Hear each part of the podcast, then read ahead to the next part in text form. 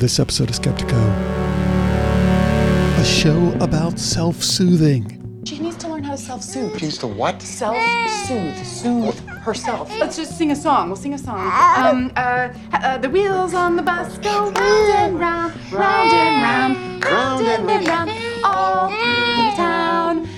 Uh, the, uh, I don't know. Maybe she's hungry. I'm gonna feed her. Hi, come on, let's go eat. Come on. And how, if it was never really a good idea in child rearing, it probably isn't a good truth seeking slash personal development strategy either.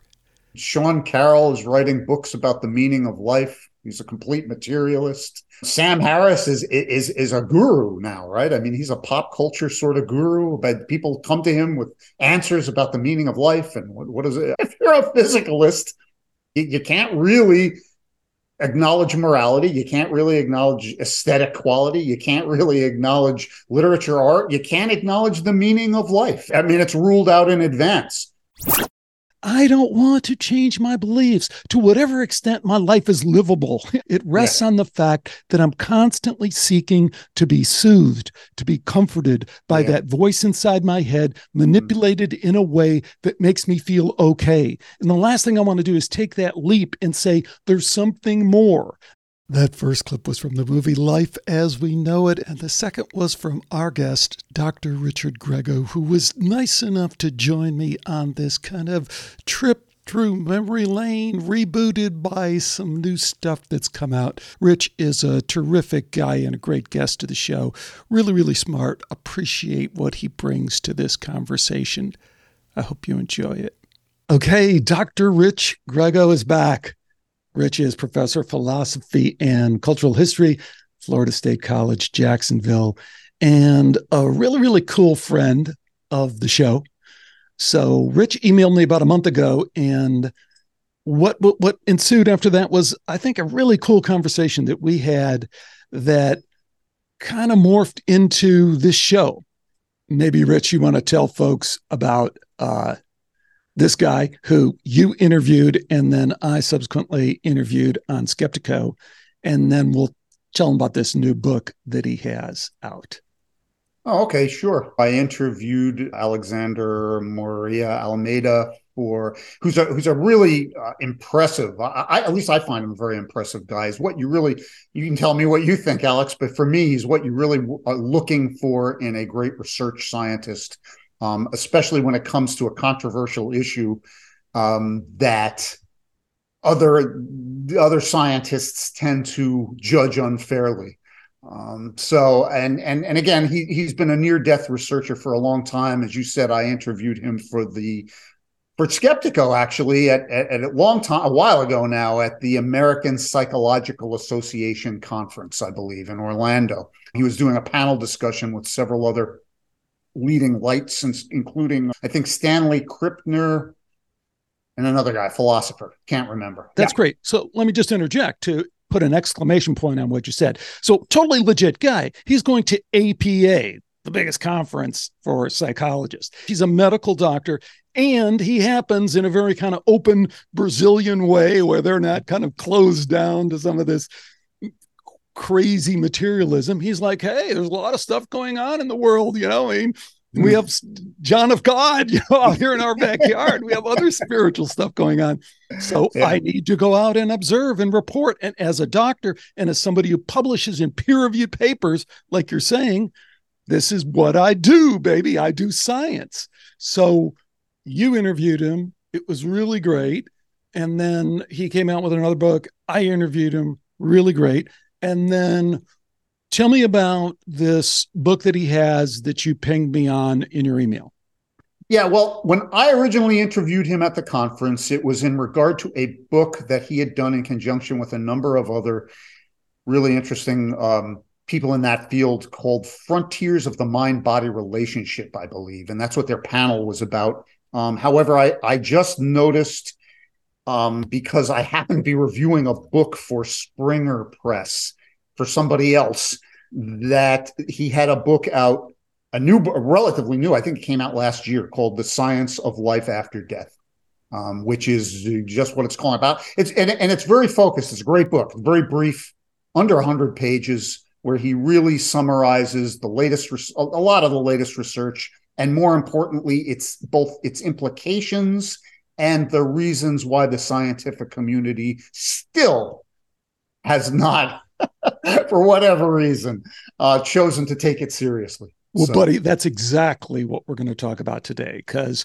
you know, you so you pinged me on that, and then I said, "Great, let's get him back on. Let's talk about this." And then the more we talked, we're like, you know, we don't really to talk to him about this because in a way he's a fantastic guy and i love talking to him but in a way it, it, gets in the it misses the point this is a check the box kind of book yeah. of course consciousness survives mm. death the yeah. the problem is the way that we've uh, been trained to understand this very limited idea of consciousness and then how it plays out in these questions of survival. So w- w- where I want to shift it, and we'll shift it right away to maybe a video.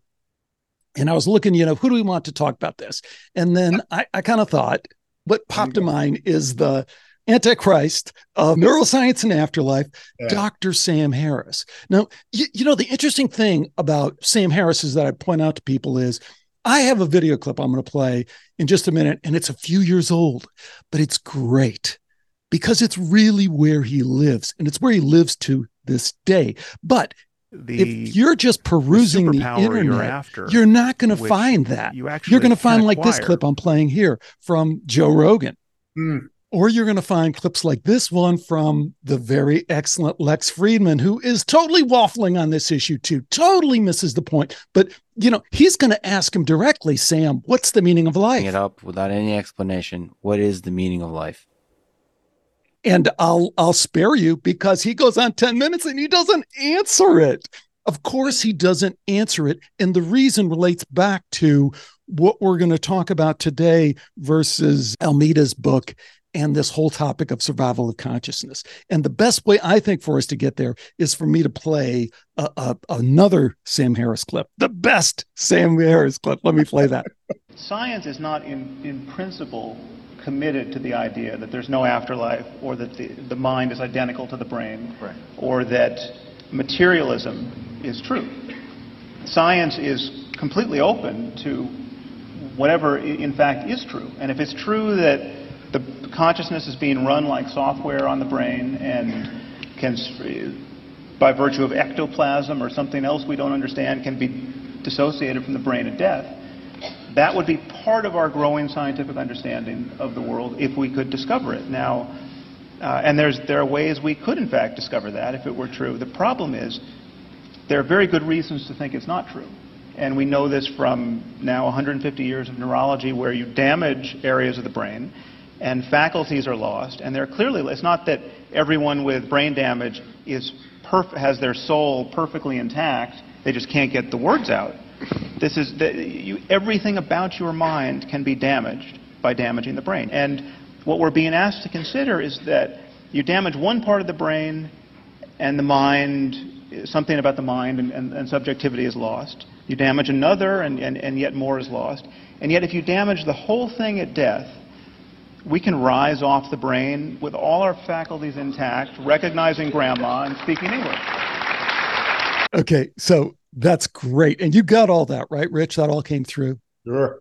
Okay, the million things we can talk about. And this is kind of old school skeptical stuff, but we're going to bring it up to date because it's really, really, I think, current, particularly with what we've gone through in the last year in terms of what it means to surrender science to the quote unquote authorities, to the expert, mm-hmm. to the we are science. We'll tell you what science is. Mm-hmm. And the mm-hmm. first thing I'd point out, and I, I want you to comment on this because, in particular, Rich, what's great about talking to you is you have this strong philosophy background and you think like a philosopher, but you also think like a scientist. We would expect the same from Dr. Sam Harris. And let's, by the way, not forget that his brand is atheist. That is his brand, right? So he's he, you got to remember he's not going to switch his position because he's built this kind of brand and his other brand is neuroscience he's a neuroscientist right so those are the two things but right off the bat what does he do with science what does he say about science one he misses the basic skeptical 101 Science is a method, it's not a position statement. What does he say at the beginning? Science says this. Science is this. I am science. Yeah. Do you want to just uh, even build off of that? Comment on that. Yeah, I don't know. I mean, uh, you know, I tend to, you know, I'm a, cultural historian too. I just tend to look at that view of science now, uh, and, and, maybe the institutionalization of it like that, as similar to the, you know, the church and scholasticism in the 50, 500 years ago. Um, it's it's sort of the, the, you know, where they and and it's easy for us to look at it that way because we can all look back 500 years and be critical of the of the Catholic Church in the 1500s um, and scholastic philosophy and the scholastic worldview as being um, reductive and and um, and controlling and domineering and uh, authoritarian and monolithic. And I think that's Sam Harris represents that trend now in I think in science today. Scientism being the scholasticism of the modern era. Um, so you have a, an institution that that now is desperate to control in a very reductive way this really reductive narrative about what real all reality is and what you're allowed to admit what you're allowed to say or not say or what allow what you're allowed to investigate for that matter. But well, I, I, think we also got to point out that he does it in a very uh, subtle way here. And again, this is a few years old, and his new shtick is even more smooth and has mm-hmm. these, you know, very meditative kind of yeah. things. But sure. but he's sliding off of. I really want to drill into the science thing because Number one, he says science doesn't say this. Science, yeah. and he equates science with materialism. He yeah. doesn't. He doesn't even introduce the basics of science. Is what we're going to go out and observe. We are yeah. going to observe the world. He seems to be completely bypassing what we were talking about in the book with Almeida, which is anyone can go out and say, "Gee." We've observed a lot of cases where consciousness seems to survive death. Is he yeah. referencing any of those? Is he referencing yeah. near death experience, after death communication, medium communication? Is he referencing any out of body experience, reincarnation? These are all observed phenomena that we can acknowledge at least because people are doing research on him and publishing right. peer reviewed papers on him. Yeah. We could say there are all these observations out there that we need to somehow wrap our arms around and figure out. He's he's not doing any of that. Go back and listen carefully to what he said. And this is philosophy, right? Because what he is doing is taking a philosophical approach. He's not talking about eh, observed evidence or experimentation, falsification. He's saying, I'm going to make an inference here about if you know, yeah. the brain is damaged, your memory's damaged. Therefore, if the whole brain is damaged, then there couldn't possibly. It's like, oh, well, what about what about the data? What about yeah. the data over here? Any right. thoughts on that? Yeah, which is supposed to be what science is all about, right? I mean, and and and in fact, the it seems to me, especially in terms of near death experience, the majority of scientists who actually go out and do what you're prescribing find ex- you know we, their conclusions are exactly the opposite of Sam Harris's, as well as ever, as well as most of the other sort of con- I don't know what NDE debunkers, if, if that's the right word. I don't know. Um, but and, and you being for, as familiar with the literature as you are, in fact, probably much more than than obviously much more than a Sam Harris. Um, I, I'm sure you can attest to that. Are there are there that many people who've really researched the phenomenon who come to the conclusion that you know all these dismissive any of these dismissive conclusions it's hypoxia it's it's an illusion it's you know whatever. Is, is that the case? I don't think so is it? Yeah no that's that's not on the table. And as you and i are are kind of alluding to here you know the next level of this is to one really hone in on what the topic is because the topic is really about consciousness. Yes. And survival is just the uh, survival of consciousness is really just the ultimate test it's the One ultimate test, right? Because we right. can bat around, you know, the observer effect and all this other stuff. Yeah. But when you know say, hey man, that dude died and he was in a body bag, and right. yet he was able to observe what was going on and report it in detail in a way that we have other eyewitnesses that say that. Well, how would you know that? How would that? So we get from a near death experience standpoint, we get there. But as a lot of other people have pointed out, you get there a number of other ways. You yes. go to the University of Virginia and get all that reincarnation research, and it's right. just you know you, you yeah. can't you can't just sidestep. Well, you can sidestep it, but ultimately the reason why science can't swallow this is because as it relates to consciousness and the position they've taken and this will be a little bit of a trip down memory lane but this is kind of fun for me to remind folks what's really behind the sam harris kind of mindset. And now it's really kind of this limited hangout kind of thing in a way when he talks about you know he's saying meaning of life and meditation and you yeah, know, know. what are you really and all this stuff. Hey bro from a science standpoint it comes down to one thing. It comes down to consciousness. Yeah.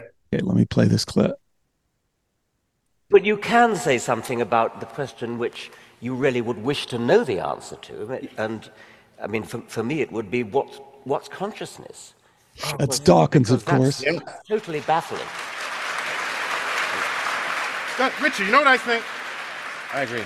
Not that you ask, but what I think on this is uh, consciousness has kind of baffled us for a while, okay? And evidence that we haven't a clue about what consciousness is is drawn from the in, from the fact of how many books are published on the topic, right? We're not really continuing to publish books not really on like Newtonian physics. It's done, all right? So, so the fact that people keep publishing books on consciousness is the evidence we don't know anything about it, because if we knew all about it, you wouldn't have to keep publishing. so, so what I wonder, what I wonder, Richard, is whether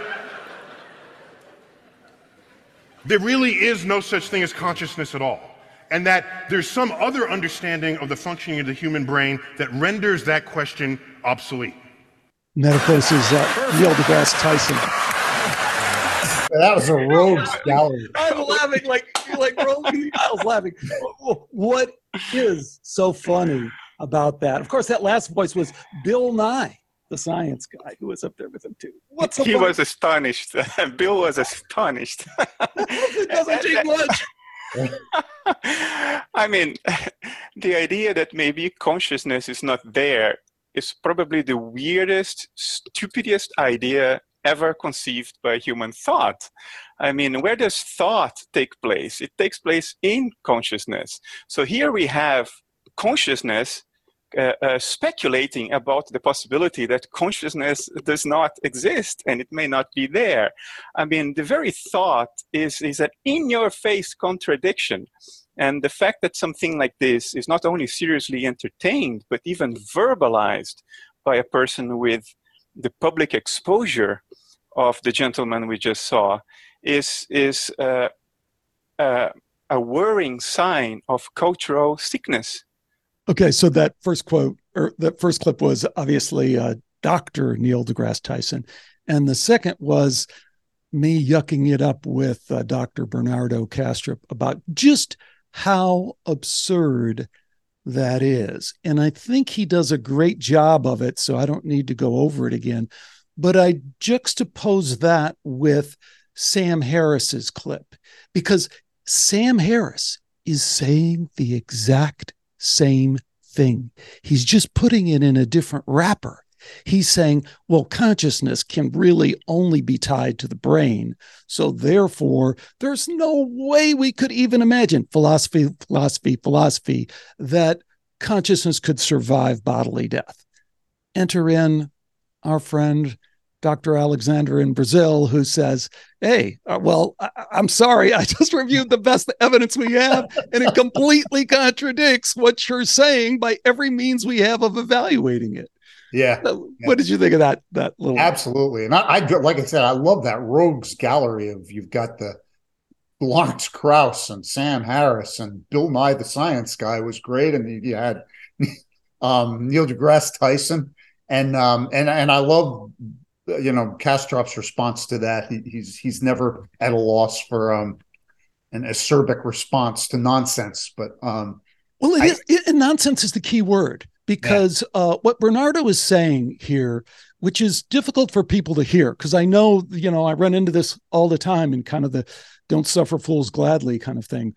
But mm. it's like, this is how, you know, you're an academic, you're an intellectual, you're a scholar. This is how you guys talk. It is, uh, it's not a blood sport, but it's like, hey, we got to get to the truth. So we don't, you know, we just kind of put it out there and say that's silly. It's nonsense. No, I don't know. I, I, I think I'm kind of as flummoxed as you, and I'm I'm constantly I'm even writing you know some scholar my own scholarly papers and, and looking at the the research and um and reading the scholarship all the time. I just don't get it. I, I think to some extent, you know, I think people like Rupert Sheldrake, you know, as a longtime fan here, a longtime guest here, has has pointed this out to you that to some extent, the scientific community has loosened its death grip, desperate death grip on materialism, correct? I mean, and now even a Sam Harris, I think, um, is starting to talk about things like panpsychism and, and all these escape routes they have where they can try to still be physicalists but pretend they're not right and and uh, open the door just enough to let some other stuff in um, so that they they they don't sound completely ridiculous. But um, I, I just don't know. I read this stuff, and I, and this is why I guess I've lingered on this topic so long and haven't gone your route the sort of the Skeptiko 2.0 route and just said, listen, we've got this question settled now. Any reasonable person can look over the evidence for themselves. Let's see where it leads us. Let's get beyond the debate over whether there's such a thing as consciousness and all this ridiculous stuff. Um, I keep going back to it because everybody and people in my field are still insisting, no matter what arguments you come up with, no matter how you critique their arguments, they're still insisting the kind of things you're hearing from Sam Harris in that video. You, you yeah. said something really interesting there, Rich, that I think we should jump onto next, and that is the loosening of the grip of uh, materialism. Although I would say I don't think it's a loosening of the grip as much as it is kind of re-aiming at the target or retargeting in a different mm-hmm. way and i mm-hmm. think the next article that you sent me is a perfect example of that so tell folks about this article that you sent me. Yeah, it's a great article. I like it. It's written for the public in Aeon magazine by some leading public intellectual kind of scientific figures and uh, who are both physicists. And then a couple of them have been guests on the show, I think, at least, right? Is Evan Tom- Thompson or Thomas? What's his name? Evan Thompson? One of yes. them? Yeah. And uh, he's a psych, you know, he's a psychologist who, yeah, Marcelo Gleiser, Adam Frank are two really popular physicists right now and i mean by popular i mean in the in the popular culture right now you hear a lot about hear a lot from them and evan thompson certainly is as a psychologist um i just you know again the the, the article uh, talks about the need for science again to expand its purview from simply looking at reality from a third person lens to more at least of a first person lens. They have no idea how to do that but they want to st- they they want to say that as scientists when we're talking about reality in general we can no longer in, only validate a third person perspective abstract scientific perspective on reality we need to admit that there's such a thing as a first person perspective. And yet, all three of those guys, and I'm not really sure about Evan Thompson, but I think all three of those guys are, pretty much they're physicalists. I, I would consider them physicalists, and I have no idea how you would reconcile those two those two parameters. I think that the just to add one more thing, I think the the the contemporary physicalists who are being the most honest and and putting forth the best argument now that they can come up with are the the guys that are called the limitativists, eliminativists or illusionists. Sometimes they they call themselves, um, who just sort of bite the bullet and they say consciousness is an illusion. I don't know how that works either, but that's another new argument. That's sort of doubling down on the traditional materialist argument. The other the other strategy is to do what these three guys have done and say, well, we also we're not really we don't believe in scientism anymore we believe in naturalism so we admit that people have things like lived experience and you can find meaning in life even though life really is meaningless because all it is is a bunch of physical forces and abstract quantities in motion but but we like that so I, that's the strategy i think that's the significance of that article as far as i'm concerned i would agree so what they're trying to do is to like they've done a million times before with other things. They're, they're, they're trying to have it both ways, right? So, from a philosophical standpoint, they're trying to reach down and embrace you and say, We got you. And yeah. then from a scientific standpoint, they're saying, Hey, there's this new thing out there called yeah. experience. Yeah. Newsflash. there is such a thing as human experience. Yeah. But then they're careful in the article to say, as you just said, to walk the line and say, hey, this doesn't mean I'm down with anything supernatural or anything outside right. of physics, right. which of course is complete nonsense because the problem with consciousness, the problem with consciousness is not an illusion, which is obvious. Yeah. and is proven by consciousness surviving death is yeah. that it does mean that science is fundamentally incomplete in its understanding. So when you, you, science can no longer talk about things like supernatural. There's uh, the, the, the, whole meaning of science is that we can measure things in this natural world, and now you're starting. So as soon as you start talking about things outside the natural world, yeah. you're you can put super on it, or you can put some extra other term on it, but yeah. you're outside of of that range. Do you see the same contradiction I do in this idea of lived experience if consciousness is ultimately an illusion? Yeah. I mean, I, I you know, Sean Carroll is writing books about the meaning of life. He's a complete materialist, right? I think you had him on the show about it, right? And um, you know, Sam Harris is is is a guru now, right? I mean, he's a pop culture sort of guru, but people come to him with answers about the meaning of life and what, what is it. And and, and to me, I if you're a physicalist, one of the main thing, I mean, you you you, you can't really acknowledge morality. You can't really acknowledge aesthetic quality. You can't really acknowledge literature art. You can't acknowledge the meaning of life if there is such a thing. They, they don't think there's, I mean, it's ruled out in advance. From your perspective, as a guy, philosophy, cultural history, why is that obvious to you and I but they've obscured it in terms of they make it sound like, well, what do you mean, Rich? No, of course you can. Yeah, yeah. Um, gosh, I don't know. I mean, your your guess is as good as mine because you've interrogated these guys on the same thing, right? The apostles of, of, the established religion of scientism and physicalism have said it best themselves, right? Richard Dawkins says that, uh, that we're biological robots. Robots don't have any sense of meaning. They don't have any consciousness. They don't have any sense of morality. They don't choose. They don't have free will. He also said that the world, as we see it, is not only pointless, but it's um, everything that you would expect if his reductive concept, con, uh, conception of evolution is true.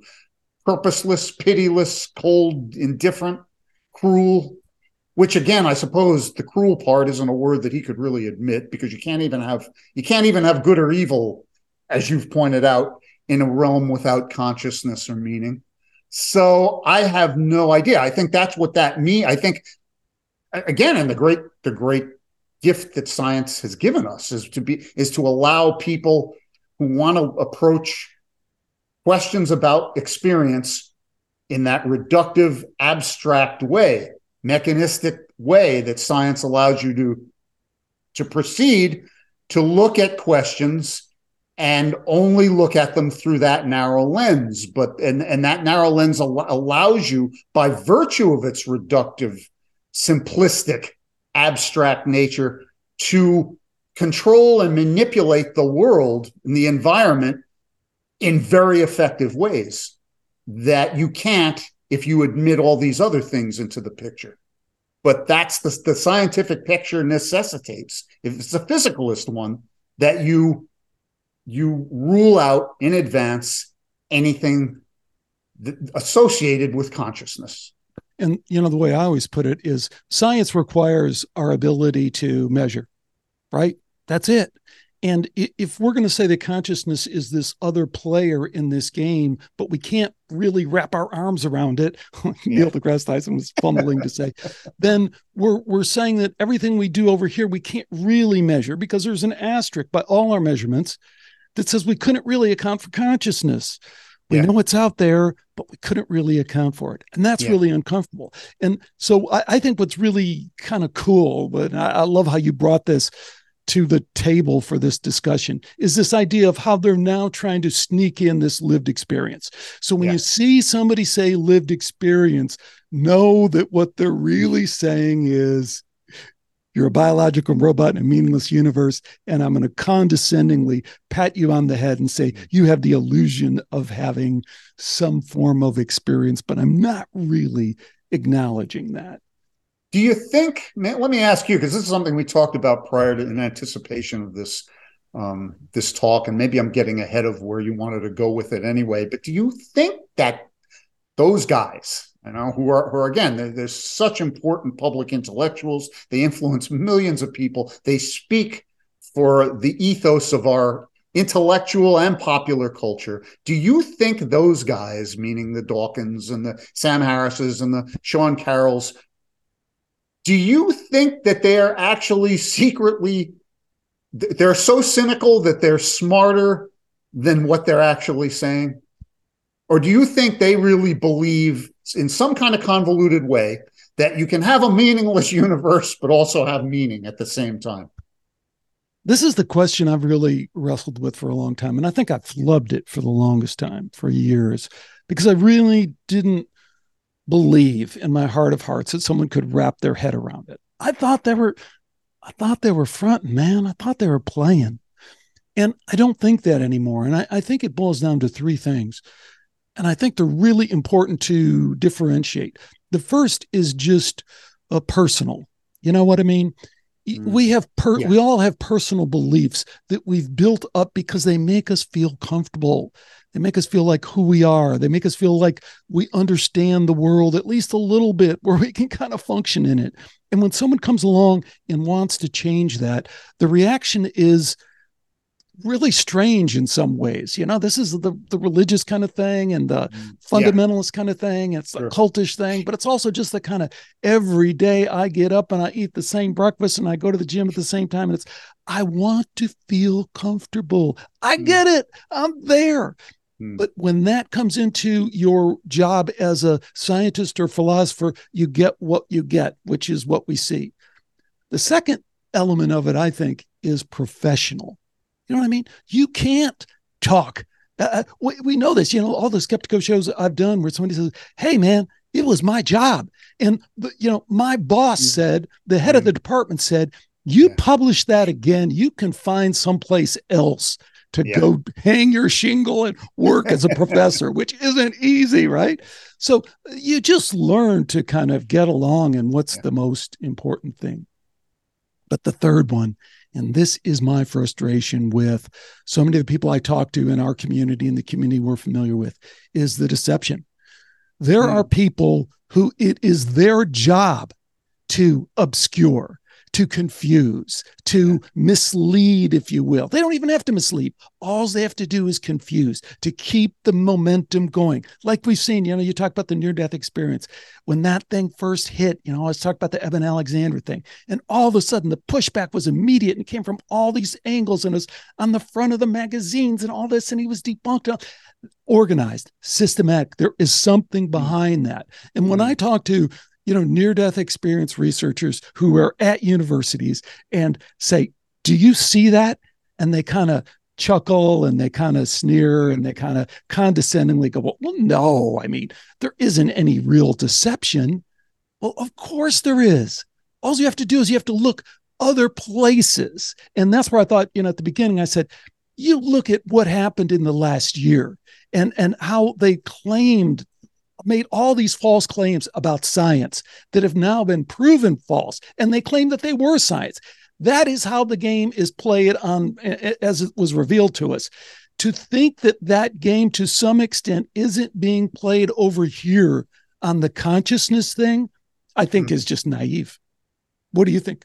Yeah, I, I, I let me ask you this because I get you. And and and the last few interviews, I'd say the last six or seven interviews, shows you've done on Skeptiko, I think have really, with a few people in particular, have really, I thought, addressed that and drawn a lot of these disparate areas where you where you recognize this going on together. I thought, I don't know if you agree, but I, I thought they were particularly good. Um, made me think a lot about um about this.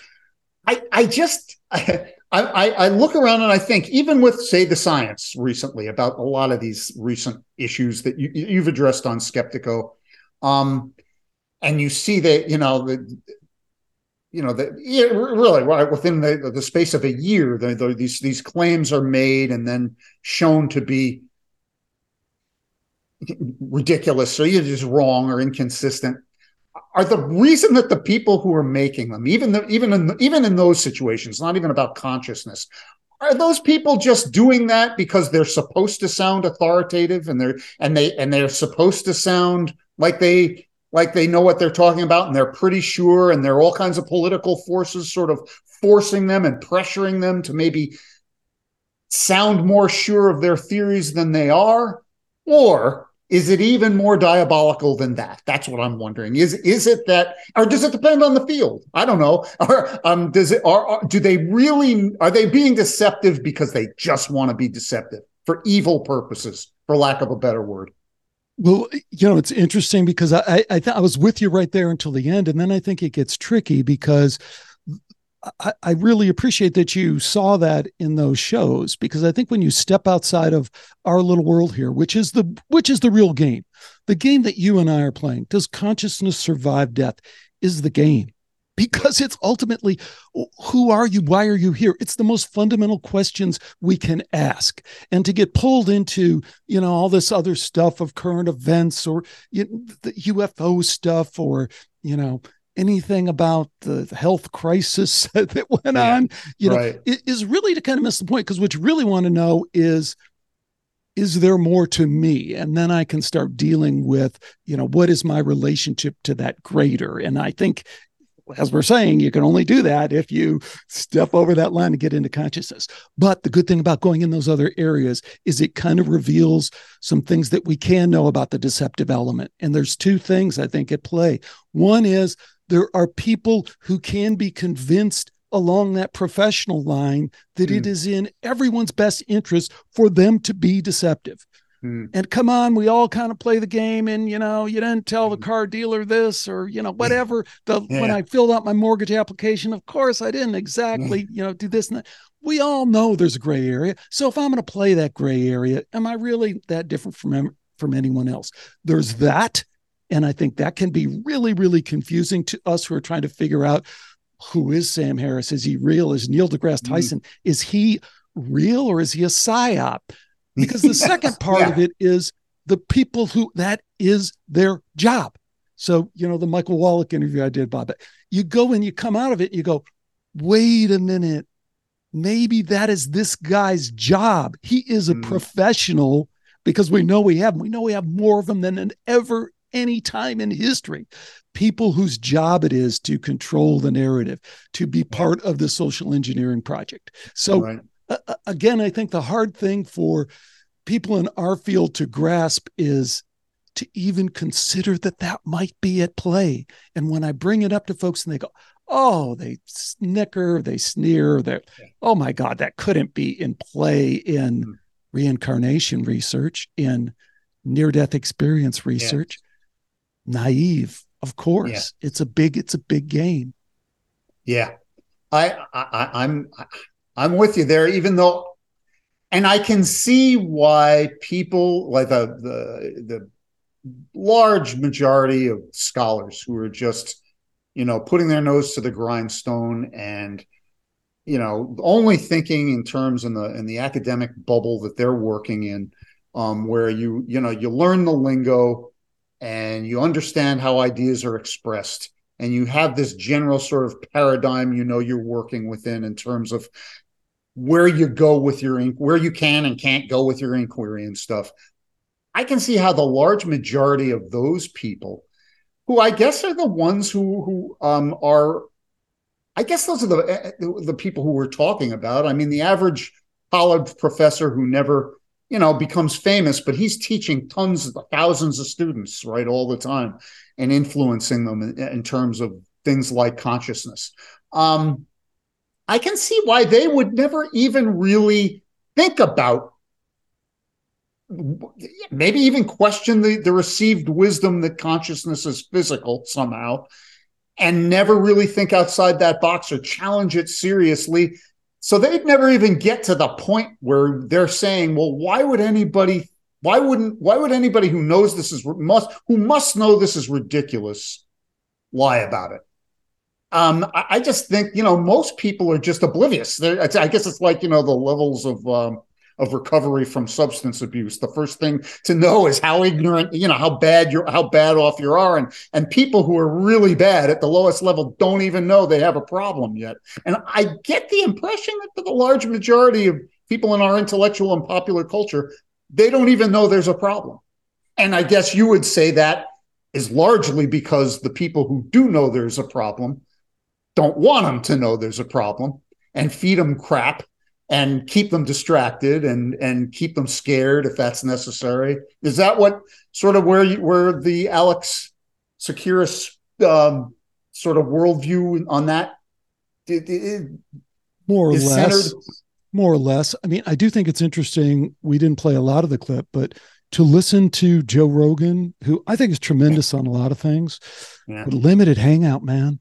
Yeah. Limited hangout. You're listening yeah. to Sam Harris, Lex Fridman. Yeah. Love yes. Lex Fridman. I'm all over the AI stuff. Limited hangout. Yeah. Listen to what these guys take Sam Harris as an example. We could have five other people that would fit the bill, including yeah. the people you mentioned, Sean Carroll, Neil deGrasse Tyson, yeah. uh, uh, more more current people. But it's yeah. always the message never gets to this point. It the discussion never reaches right. uh, this level in terms of how this is a socially engineered, how this might be how this yeah. might be socially engineered, why it would have certain advantages. What would be the advantages to doing it a certain way? Right and and and I agree. And, and you know, the, it's obvious why. It seems to me it's obvious why it would be great if you wanted to have a population that was easy to to, to control and to exploit in various ways. To have that myth be the one you perpetuate as as your as your you know your social ethos. And then, and again, for me, because for me, you know, I've been indoctrinated by your, your, show for long enough that that I'm I'm I'm I'm where you know where your your show is heading in terms of I got that. I mean, I think that's it's pretty obvious that it's obvious that there you know there's probably a in some sense and I, and I don't know how a del, a deliberate effort to keep people dumb um, so that they can be exploited easily. I mean, it's pretty obvious in a lot of ways. But then why why do they who wants to do that and why is yet another level, right? Who it is, is it that wants to do this keeping people dumb? I mean, who could you put your finger on and say a handful of corporate CEOs and political figures? And then beyond them, why are they that way? Is there so who's controlling what they think? I think that's a great question. And I think it's a question that also derails the whole conversation in a yeah. way that is uh, they I don't know that they want it to be derailed, but it is a natural part of the thing. Because I think the answer to that comes in a clip, and I'll try and find the clip and paste it in, but I don't have it at my fingertips. It's from a ex CIA guy, and there is no mm-hmm. such thing as ex CIA guy.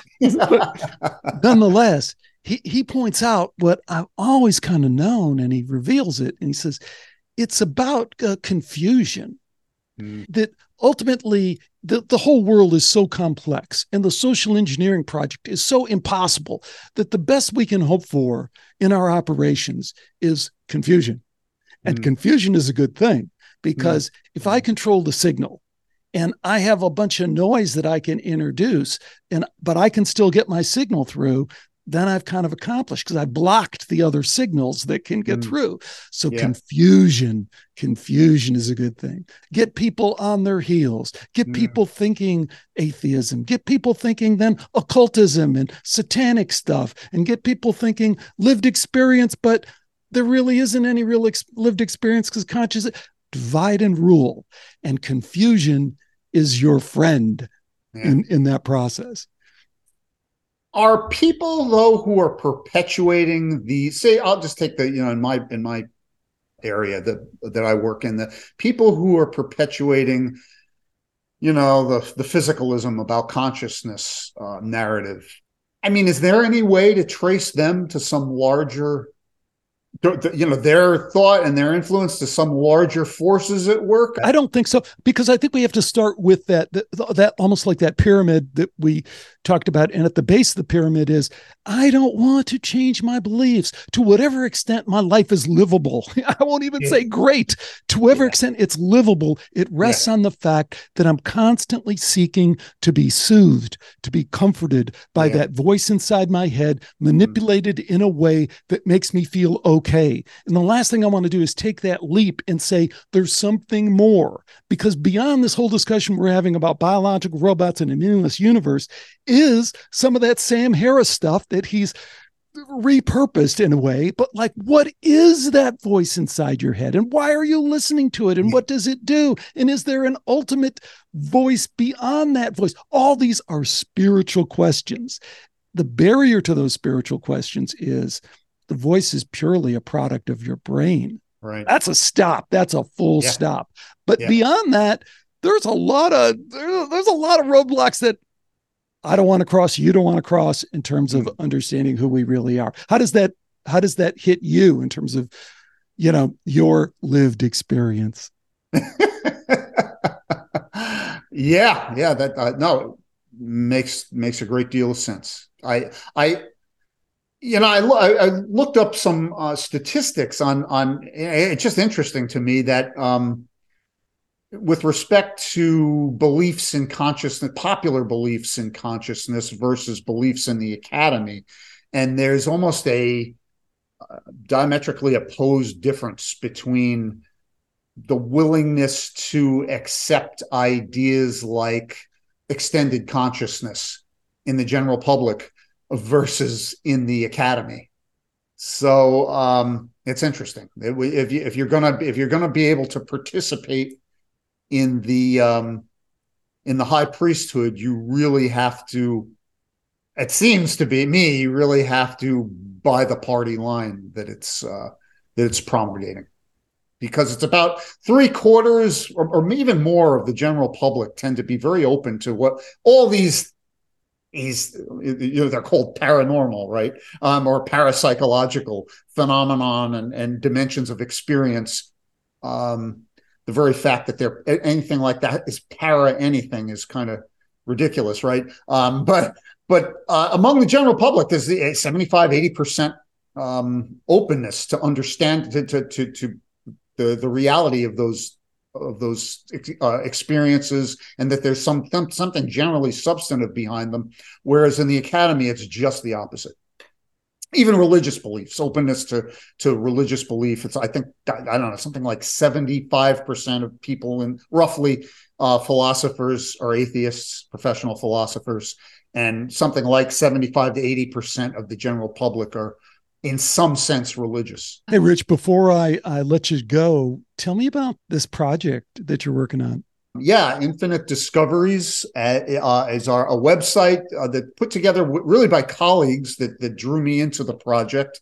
That is a, it, it, difficult to define. You can, I, I invite you to de- visit the site at infinitediscoveries.org. We there there are um, blogs by by ourselves. And now we're beginning to ask some of our contributors and our speakers because we also have a youtube uh, a youtube channel that's associated with the with the site. And we talk about current events uh philo- but philosophy history uh, the social and behavioral uh, sciences um, art humanities with leading kind of like Skeptiko with leading thinkers and their critics, and we consider those things on the on that uh, that site.